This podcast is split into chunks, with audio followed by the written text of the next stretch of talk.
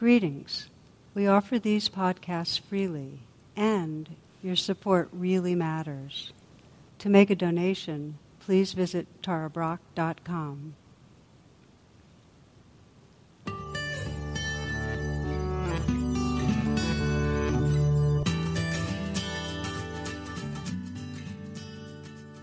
Welcome and namaste. The last session, uh, our class, the focus was on the role of hope on the spiritual path. And I was contrasting spiritual hope to egoic hope, a kind of more narrow, grasping kind of hope. And the mark of egoic hope is that we're wanting certain outcomes to come to pass in the future. Um, so I hope I'll get a, a raise or win the Olympic gold or whatever it is. So there's a kind of narrowed hope. And with it, with, along with the grasping, there's a kind of a fear that uh, it won't work out. And there's a real narrowed attention. It's like we miss the universe around us because we've got this idea we want just something in particular. A favorite example has always been this uh, story of an older woman who's kind of sitting on a, a, a, bench, a park bench in, in Miami, and a very disheveled man in tattered clothing comes and sits down next to her. And um, so she asked, So, how are you? And he said, Well, actually, I'm, I'm just out of prison, 25 years. And she says, Oh, what were you in for? He said, Murdering my wife. And she said, Oh, so you're single.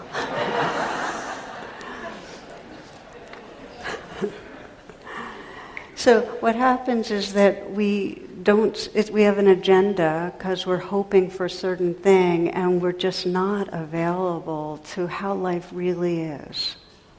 The hoping for a certain thing to happen a certain way actually makes it so we're not receptive and available and attuned to the whole mystery that's unfolding around us. And this happens even in spiritual realms when we have an idea of we're meditating and we have an idea of how we want our practice to be. And, it, and when, when it's not the way we have the, the idea, if it's not crystal rainbows and lights and so on, if there's anxiety that arises, our obsessive thoughts. We think, oh, this isn't supposed to be here. And rather than opening to what is and letting whatever's here be a portal, we're kind of searching for it to be different or grasping.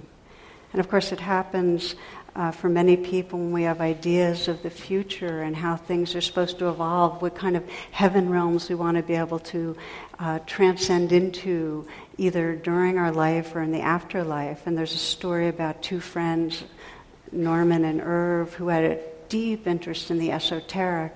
And they had this sense or this belief that after they died, there was some way to keep in contact with uh, those on, on still in form. And so they made a deal that whoever was the first to die would get in touch and, and kind of describe how it was to live in the afterlife in more transcendent realms.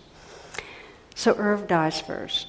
And Norman is, doesn't hear from him for a year and just decides, okay, there's no afterlife. But one day he gets a call, and it's Irv. And he goes, Oh, so there is an afterlife. Wow, because he's hearing this message, this voice in his mind. So he says, What's it like? And um, Norman asks, and this is Irv's response. He goes, Well, I sleep very late. I have a big breakfast. Then I have lots of sex, lots of sex. Then I go back to sleep, but I get up for lunch, have a big lunch, more sex, take a nap, huge dinner, more sex, and it goes on and on. Wow, says Norman, so that's what heaven's really like? Oh, no, says Irv, I'm not in heaven. I'm a moose in Wyoming.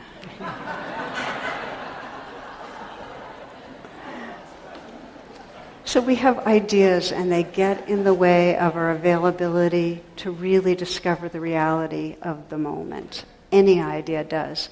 So, spiritual hope, in contrast to these ideas about how it could or should be, it arises from a trust of consciousness, that love is here, consciousness is here, it's living through us, and it's timeless. It's not really a hope for something in the future, it's that hope and sense of openness to the, the unfolding of consciousness right here and now. It's described as an attitude of the soul, and I really like that expression. This, this uh, spiritual hope. Um, it's this wisdom that recognizes our potential to realize a fully awakened heart mind. And that, and that sense of our potential makes us available moment to moment to what's right here. Here's uh, Hameed Ali, the way he describes it. He says, hope, and he's talking about what he sometimes describes as holy hope, is a state of trust that everything will be okay. It's a feeling of optimism, an attitude of openness and true receptivity to what the unfolding of being presents to us. What makes it that everything will be okay? It's that the love and awareness that we belong to is living through us this very moment. That's what gives us the trust. So, spiritual hope doesn't have to do with the future. When I look ahead, when I think of the future, a lot of the time I just get anxious. You know, I just think of I have too much to do, you know, and it just gets me tight. That's, that's what comes up habitually when I think of the future. And that's not to say there aren't uh, skillful ways you can think of the future uh, that serve hope, but they have to point you back to the value of being present. Does that make sense? If you have an idea of the future and it's like, and the message is, oh, everything you want is by being present, that's a useful one. So, as we're going to explore fueling and nurturing spiritual hope comes out of connecting right here more fully with our life, our bodies, our hearts, our awareness. It's a reconnecting. Now, in Buddhism, it's, it's always, to me, it's just very striking that really the heart of Buddhism is this attitude of hope that the first noble truth says, okay, there's suffering, there's discontent, and the second noble truth says that it arises because we're always grasping after things or pushing things away. And the third noble truth says, but freedom's possible. For any of us, freedom is possible. This is the message.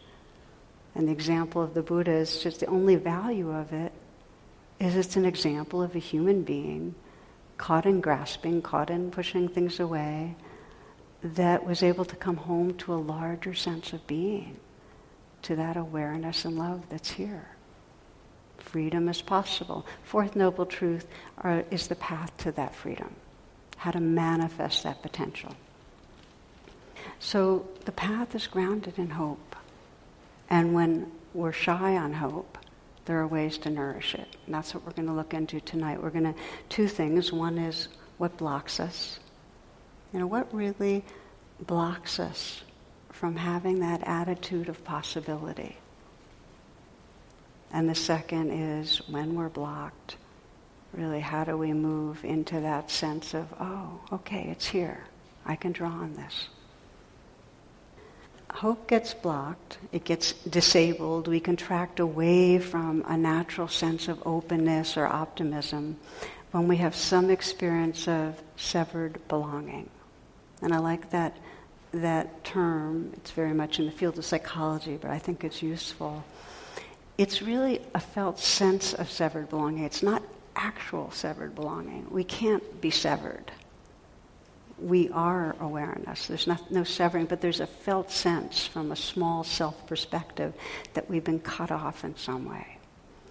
It happens typically for many in early childhood because our parents also had severed belonging and are unable to uh, create that kind of resonance field where we're seen and gotten for who we are and we're, we're, we're embraced for who we are. So when there's not a really safe, loving, filled with understanding kind of attunement in our home life, uh, that is a sense of being cut off. It's really interesting that researchers are discovering more and more how uh, when there's enough nurturance, when there's really good mirroring, You know, I see you, I get you. That is actually what activates the neural connections in the frontal cortex. So, our capacity, especially the relational network in the frontal cortex that has to do with empathy and compassion, that gets activated when, as young children, we're in a resonance field. And we're, when we're not, in other words, if we don't get seen and we don't get that loving, uh, we do not get the full activation of our frontal cortex. We're not able to engage in relationships so fully because there's not trust there's some sense of danger. When that happens, instead of being guided by a wholeness or an integrated brain and a, uh, you know, an awake heart, we're guided by our limbic system that looks for what's threatening and dangerous and tends not to trust others. And it's really seen, um, there's some animal studies that show it in a very kind of dramatic way. Uh, some studies uh, with chimps when the mother is erratic in mothering. You know, sometimes there, sometimes not. And erratic is what sets off a sense of insecurity and trauma. Uh, when the mother's erratic, uh, the chimp babies end up binge eating, being antisocial, withdrawn, and fearful. Now, does that sound familiar? You know, I mean, how many of us? So, it really creates the groundwork for depression because when we're cut off from a sense of that connection with others, when we're living in anxiety, the tendency is to want to push under our life energy because it's so unpleasant. So that's one level that it happens is in childhood when there's not good enough parenting. But it also happens through our life when we have experiences of um, being violated or rejected or some threat to our health where we really sense that we could die when there's, when there's dramatic accidents. Um, anytime we feel unsafe in a, some sort of ongoing way, that can end up creating that sense of severed belonging, mistrust, lack of hope. We can see it culture wide when we really look at historically marginalized groups. So, all these studies of Native American groups in Canada, the United States, and how um, generational trauma has created this experience of depression, addiction, anxiety, the same thing we see when we do, when it, we humans are animals. Make things unsafe, and we lose access to hope, and we go into anxiety, depression, and addictive behavior. See it very much, it's so much uh, in front of us right now with the ongoing oppression and violence towards African Americans. I was uh, at, teaching on the West Coast. I was one gave a talk at Salesforce, and one of the women I was talking to there was describing how the fear she experiences when her partner goes out to the supermarket when it's late at night time, because it's increasing police violence and you know black men getting stopped and never know when there's going to be some some sense of you know right on the streets, either killed by police or attacked by a gang member. So she lives in fear. And Ta-Nehisi Coates describes this the fear for the bodily self. This ongoing sense of fear, of severed belonging, cuts us off from hope. We can't sense the possibility of what we might experience in our lives. So its, its, most, its biggest expression is when there's full trauma. Full trauma means we're fully severed, there's full severed belonging. We're completely gripped by the limbic system. But for most of us, if we haven't had full trauma, there are ways we have felt severed belonging, each of us. And to the extent we have, to whatever degree, that means that we're going to have some lack of access to really trusting our own body, trusting our heart, trusting that others care, trusting the earth, the, the web of life. I think in particular about depression because it's such a um, one of the most uh, common and really excruciating versions of severed belonging. that when the life energy just depresses what's there, and the feeling of no hope. It's a, a, real prison, a biological and psychological prison for anyone that has experienced depression knows it. When we don't have hope, it feels like torment. Hence, we begin to look at, for any of us on the spectrum, how do we reconnect? When there's severed belonging at any level, how do we reconnect? And the first thing is again to say, it's possible to reconnect. That the Buddha said that I wouldn't be teaching you this Dharma, this path, if it wasn't possible to be free, if it wasn't possible to reconnect, if it wasn't ha- possible to be happy. So freedom's possible. It's an intrinsic capacity within us. And there's a pathway, and we're going to look at now how to reconnect to the aliveness in the moment into our lives. What I'd like to do, and this will be for the rest of uh, this talk, is draw on some examples uh, of different people who've really kind of hit bottom. And sometimes that's more extreme, but I think in a way, often, in order to find our way to hope, we have to hit bottom that all of our kind of false refuges, all our compensatory techniques, they don't really work. They don't bring us a deep sense of trust that allows us to move through the ups and downs of life. We're on a roller coaster usually.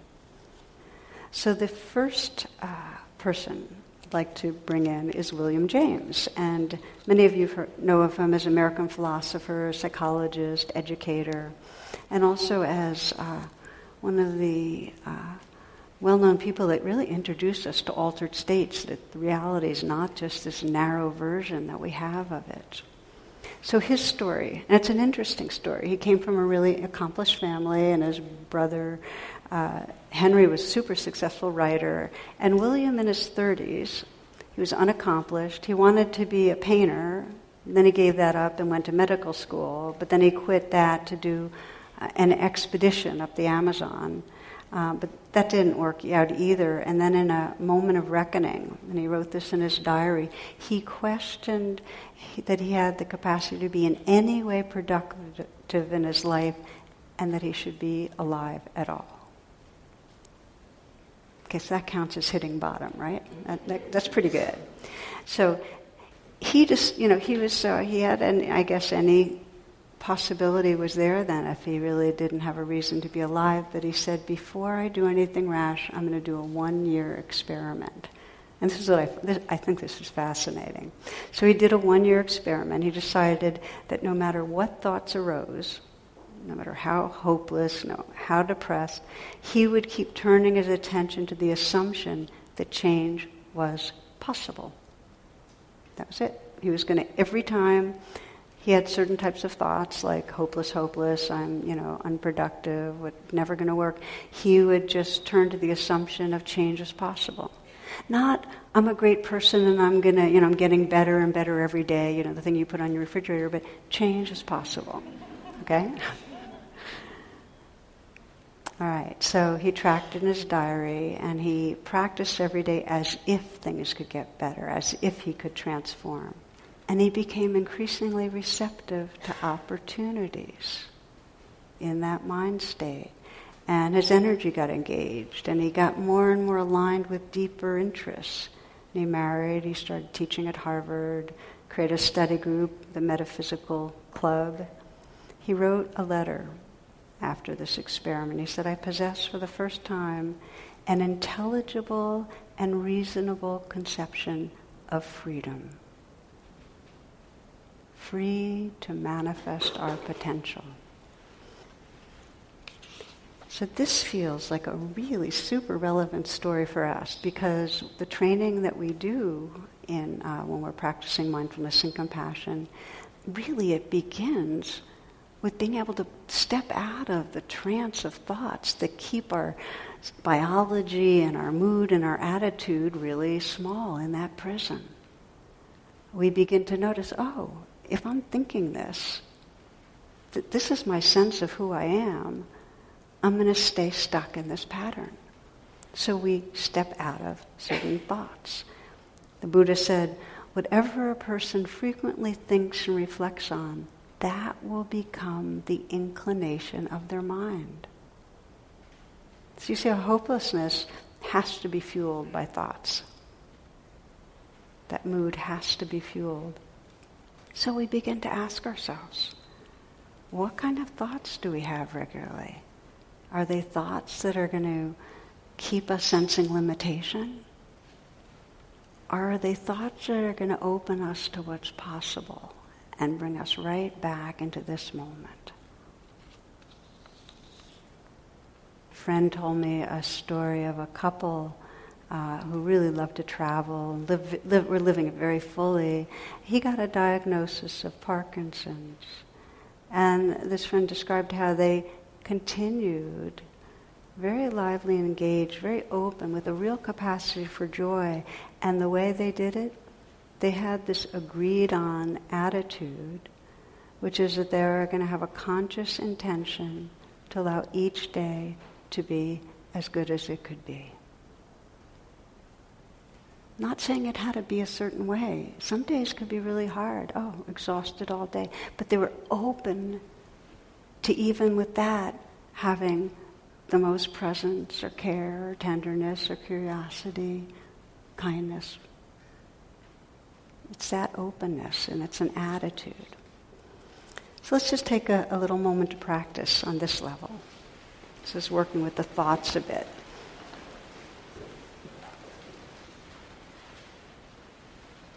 So, one expression of severed belonging is limiting thoughts. And one way to reestablish belonging is to wake up out of them, come back to the living experience, be open to what's possible right here. So I invite you to bring to mind an area in your life where you might feel some doubt where you might have some limiting thoughts, not be so hopeful. It might be around work, or it might be in a certain relationship that feels very stuck, hurtful, dead ended, reactive. It might be that you have some limiting ideas and doubts about your health, about your spiritual unfolding, or somewhere you feel emotionally stuck.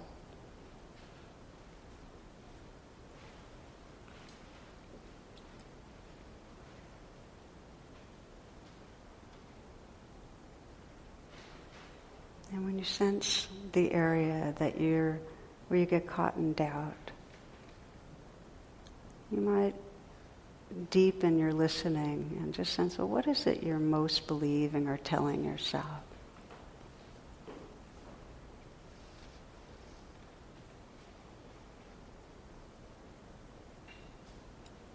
That you don't have the capacity to make things different, or that you don't have the capacity to live with what's going on, what's unfolding. That it's too much. That something bad's around the corner.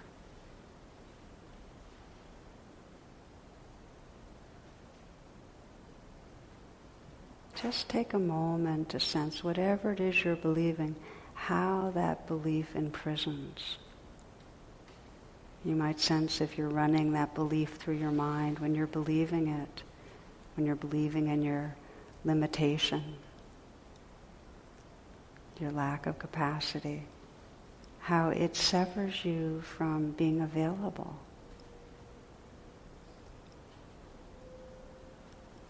It severs you from that, that openness, that receptivity,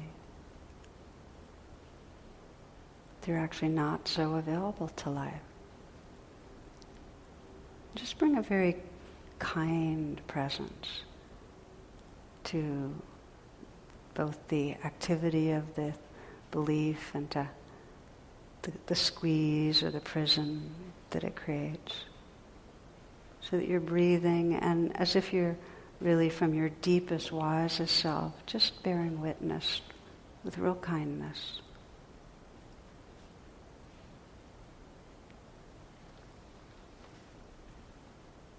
Sense that you can perceive this from your highest and wisest self, how the smaller part of you is caught, and also see beyond how your the wisest part of you can sense possibility.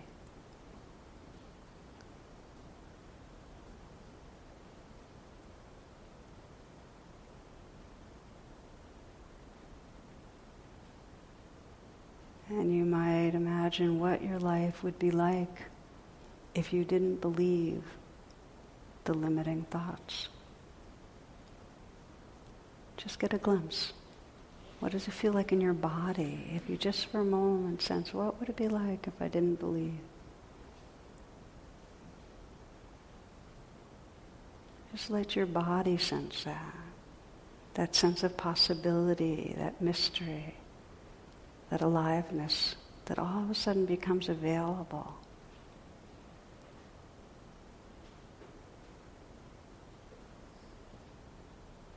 And for now, just to honor that. Something that you can tap into. That, like William James, you can notice when the limiting thoughts come. And on purpose, invite in your deepest wisdom.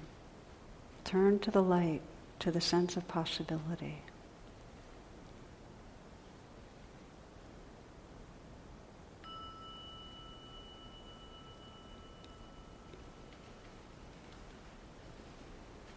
opening your eyes. So that's the first first avenue back to belonging is that we wake up out of the limiting thoughts. The second uh, example of rediscovering our belonging um, is Henry Thoreau. We're, we're back in history, males back a century or so. And so in his time, a neighbor put it, he was an irresponsible idler, a trial to his family, and no credit to his town. He was seen as a loser, and as a writer, he was disregarded. In fact, Walden languished on bookshelves for years. Okay? So, age 26, Thoreau goes to New York City and wants to establish himself in the literary scene there. And he tries to develop his career in a conventional way and adopt the kind of style and fashion of the day. He tries to be like those that were popular totally crashes, rejected.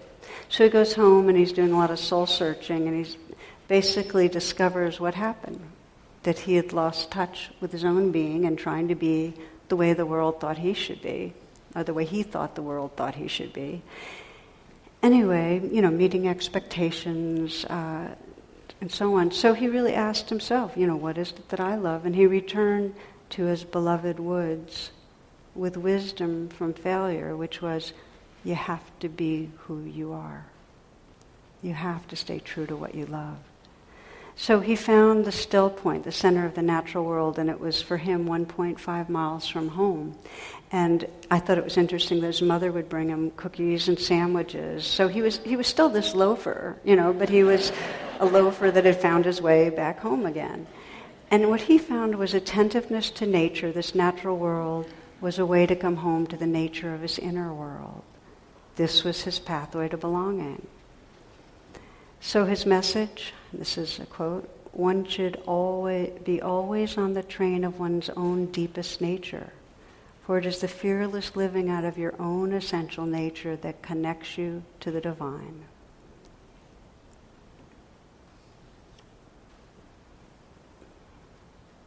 So there's this homecoming that comes in the face of having to extricate ourselves from this idea of we're supposed to be a certain way. Because it's a deep, deep imprint on every one of us that we should act a certain way, we should be successful in a certain way, we should look a certain way.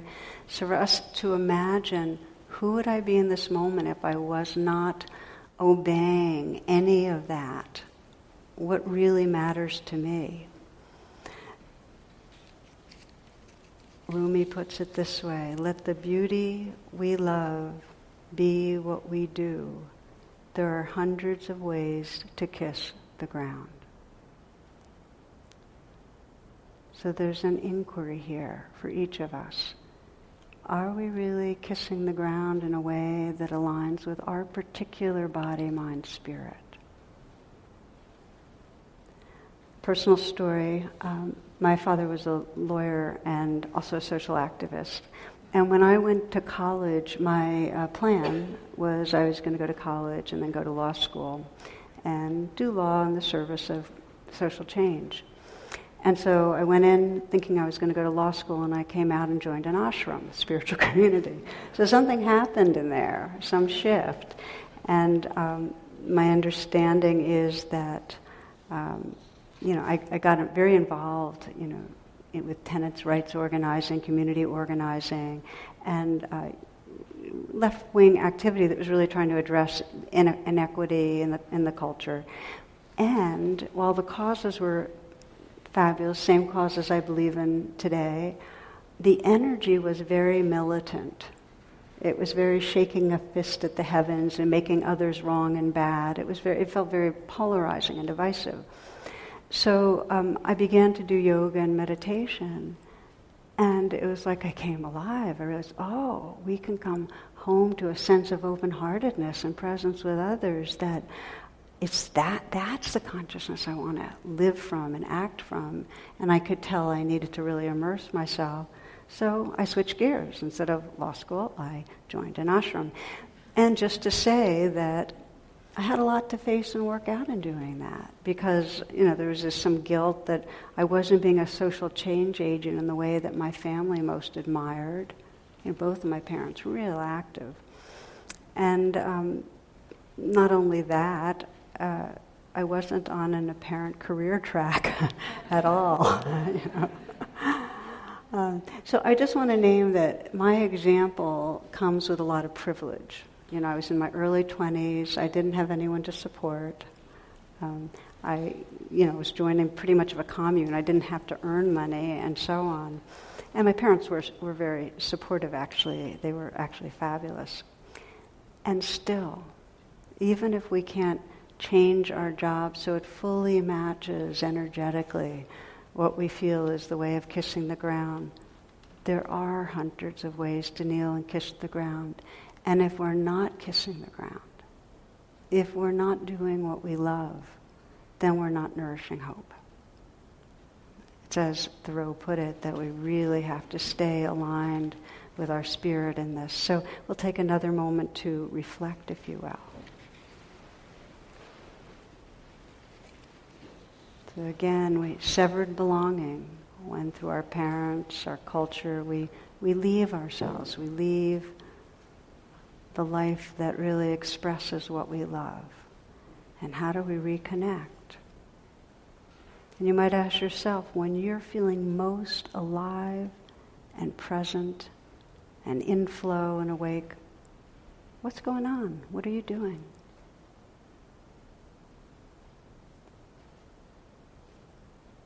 What is it you love?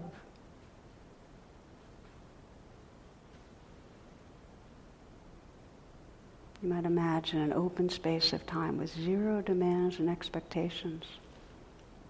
What do you want to do with that?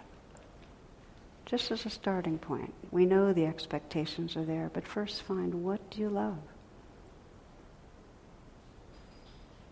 Do you love being with certain people? Do you love gardening or hiking? Do you love serving? Feeling that you're helping?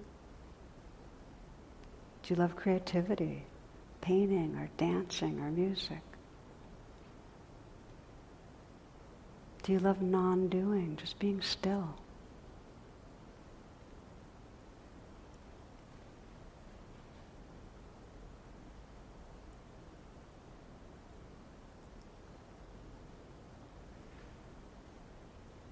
Take a moment to choose just one thing you love. You may love many, many, but one thing that you know you really love.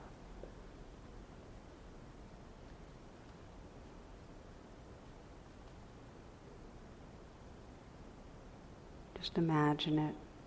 Sense yourself engaged in what you love.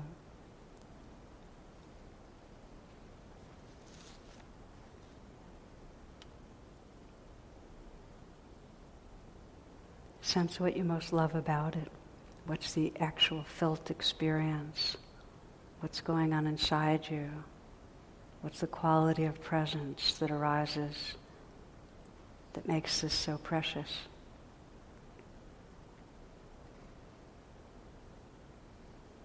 Just sense that background of presence, that being quality that you have access to.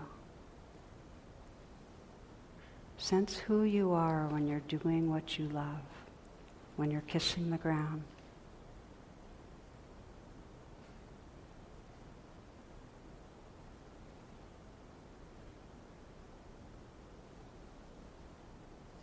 And know that this is another pathway to belonging, to your heart, to aliveness.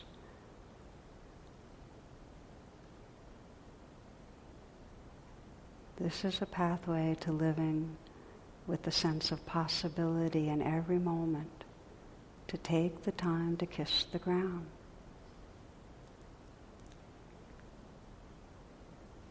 Rumi says, let yourself be silently drawn by the stronger pull of what you love.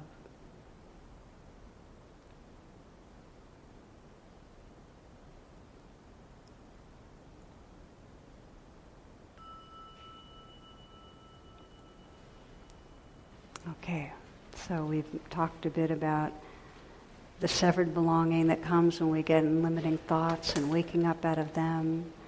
And exploring now the sense of kissing the ground, coming back to what we love. Oscar Wilde puts it this way he says, Be who you are. Everyone else is taken. so when we belong to ourselves and our life, we rediscover that sense of possibility and hope. Next one I want to dis- discuss is comes from the question of, yeah, but I don't know what I love.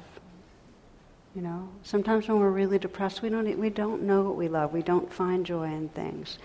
And so the next um, teaching on, on rediscovering belonging is the centerpiece of all Dharma, which is then belong to what's right here in this moment, including the misery and the pain and the sorrow and the sadness. Belong to this moment's experience. The benefit is if you start right where you are with this moment, it will become a portal to the presence that we long for. But we start by being with what is. Woman last week again. I was, I was last week. I was out in the Bay Area um, and did a, a, a, a day long on relationships, on loving relationships, and she was describing the series of the habits that led to failed relationships for her. And what happens is she anticipates that she's going to be rejected in some way, that there's going to be an unevenness, that she'll want it more and the partner won't. And, and then she starts, when she starts detecting a pulling away, she grasps on and feels possessive or jealous or whatever. And then things crash. The person pulls away even more. And then she gets depressed, kind of hopeless. It's not going to work. And, and, she, and, that, and then kind of stays in that for a while until something possible comes along and then she replays the pattern. And um, so this had been what had been going on for a long time. And then she started practicing with mindfulness and with compassion. And her practice became, as we described with William James, when she'd see the thoughts of this isn't going to work, I'm going to be rejected, she would put it like a picture frame around them and say, okay, these are the thoughts of my, you know, feelings of I'm going to fail, I'm going to be rejected. Then she'd come into her body, and underneath those thoughts were fear. And underneath that fear, there was a sense of, of shame, of I'm, I'm not wanted, I'm unlovable, and real loneliness. And her practice would just simply be with that with a really deep compassion. She just told herself, I'm here with you, dear. I'm here with you, dear. I'm not leaving. And when she'd leave and the thoughts again of, oh, this is going to fail, I'm going to be rejected, she'd come back and feel the feelings again. I'm here with you, dear. I'm putting my hand on my heart because that's a way to reconnect and establish belonging. It was the thing her parents did not do when she was upset. They didn't know how to say, I'm here with you, dear. Okay, so she did it for herself.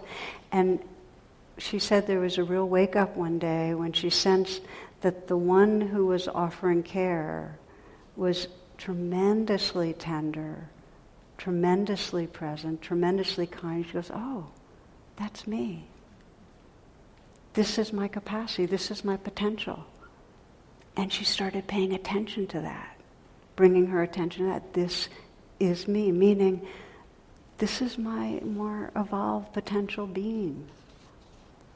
Well, this started shifting the pattern. And as she described it, you know, that with the next relationship, she was able to hold it a little more lightly because she was trusting more this goodness. And she was able to be more open about her insecurity because she didn't have to cover it because it didn't seem so toxic. She started developing a relationship, and her way was I'm with you, dear, staying right with what's here. And I can say, just to extend on this um, personally, that countless times every day I'll feel the arising of anxiety, and it comes from a feeling of, you know, an old pattern of a separate self that's got too much to do, that's going to fail in some way.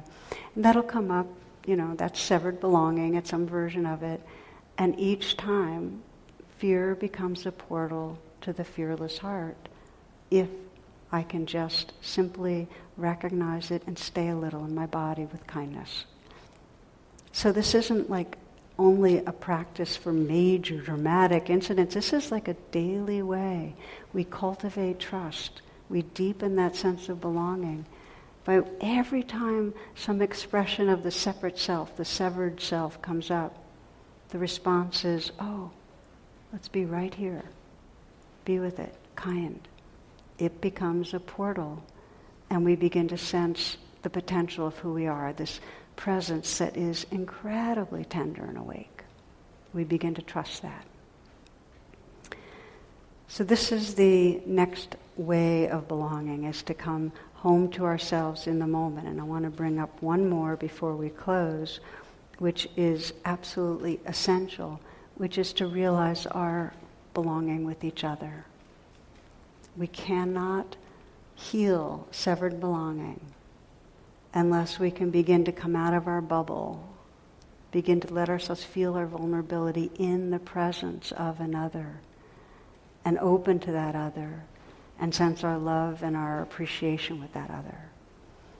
Otherwise, on some level, we're still going to be seeing, feeling ourselves as separate and operating out of that separateness. It's the reason that 12 step groups work. Why do they work? There's so much research now. We cannot change habits if we don't trust the potential to change. So in 12 step groups, others are around and they're beginning to change habits, and that inspires us. In 12 step groups, we begin to sense, oh, it's not like I'm a bad, addicted self, it's that it's the addiction we all have, the tendency we all have, less shame another story for you.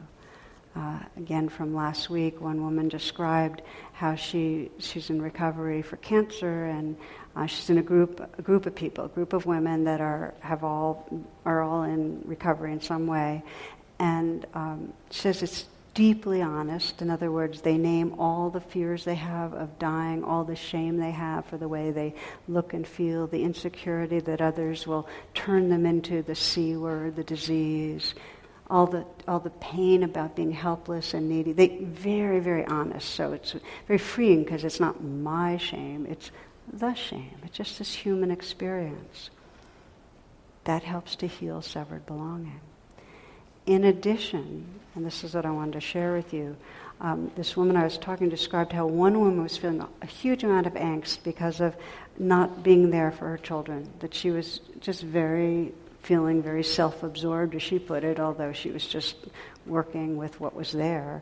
But um, she felt this angst of letting down her family.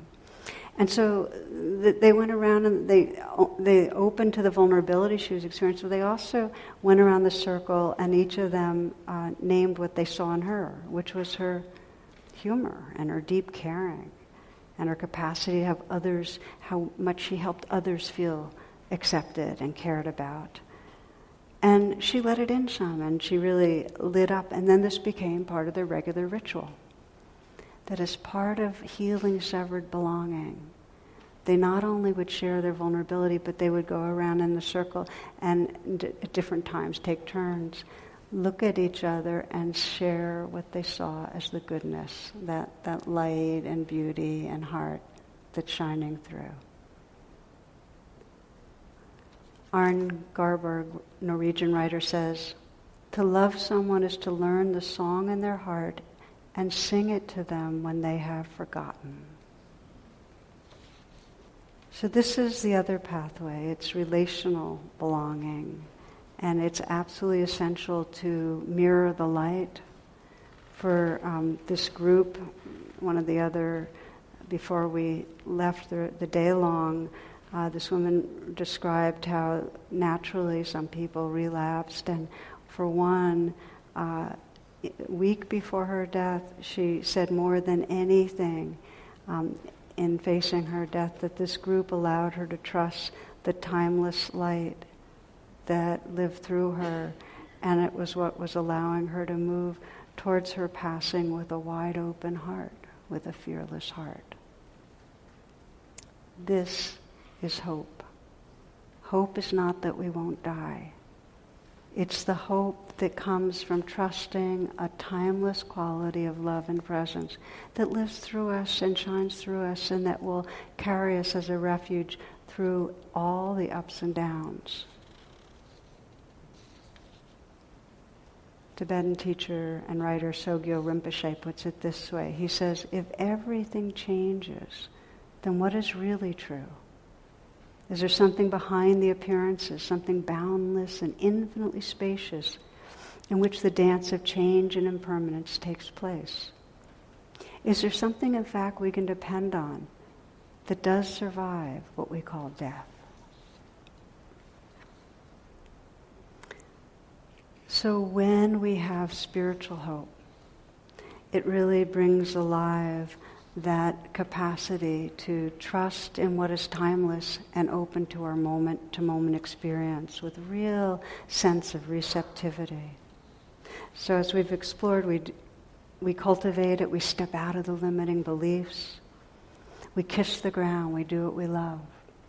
We reconnect by belonging to the immediate experience of the moment and discovering in a, in a truly awake intimate way our belonging with each other.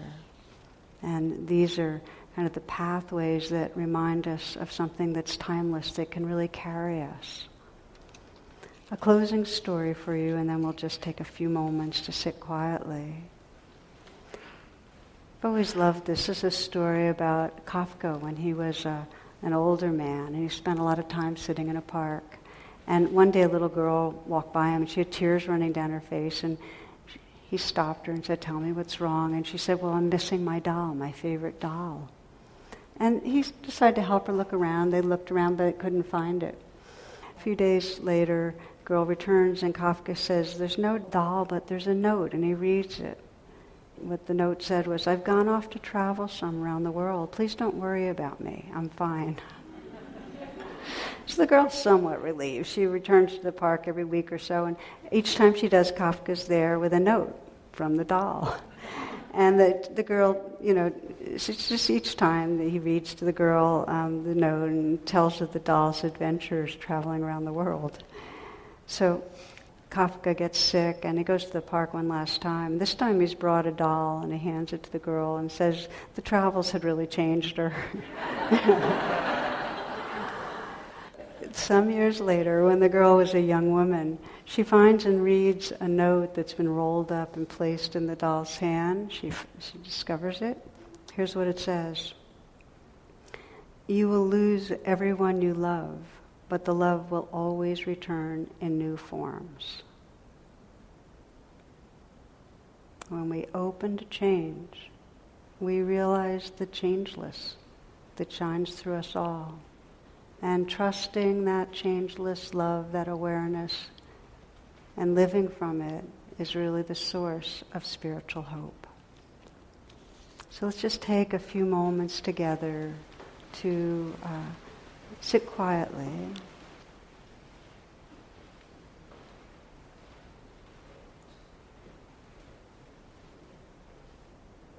And in the spirit of this evening's reflection, you might begin just take a moment to sense someone who you really love.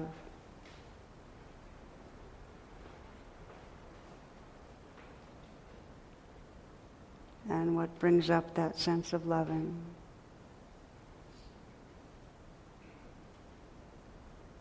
Just the goodness that you sense in that person.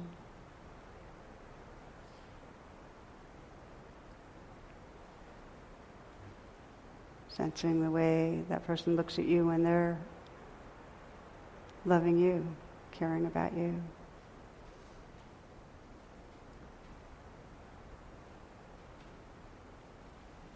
Just feeling the sense of connection. You might even mentally whisper the person's name and say thank you.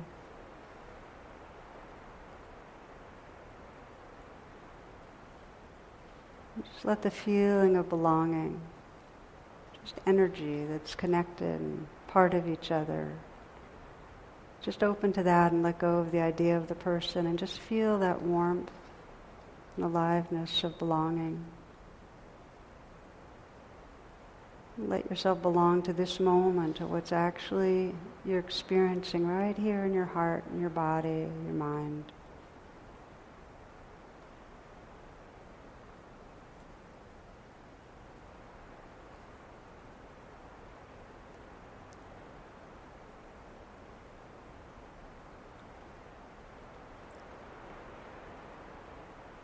And as you listen to the rain, as you listen to the sound, sensing the, the awareness that's here, that tender, open space of awareness that's listening and feeling the moment.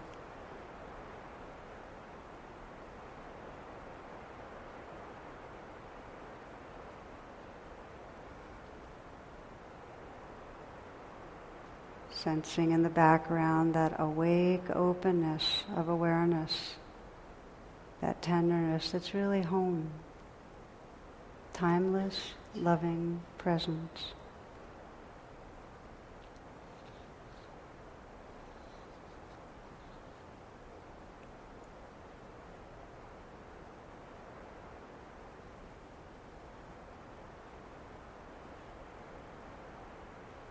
This is from Rilke. Center of all centers, core of cores, almond self enclosed and growing sweet. All this universe to the furthest stars, all beyond them is your flesh, your fruit. Now you feel how nothing clings to you. Your vast shell reaches into endless space, and there the rich, thick fluids rise and flow illuminated in your infinite peace. A billion stars go spinning through the night, blazing high above your head. But in you is the presence that will be when all the stars are dead.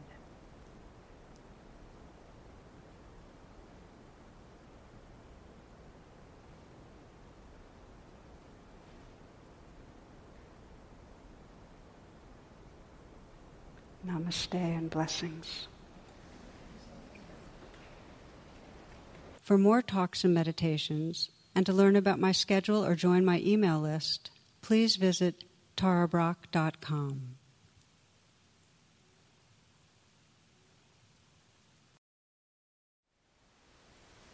Thank you for listening.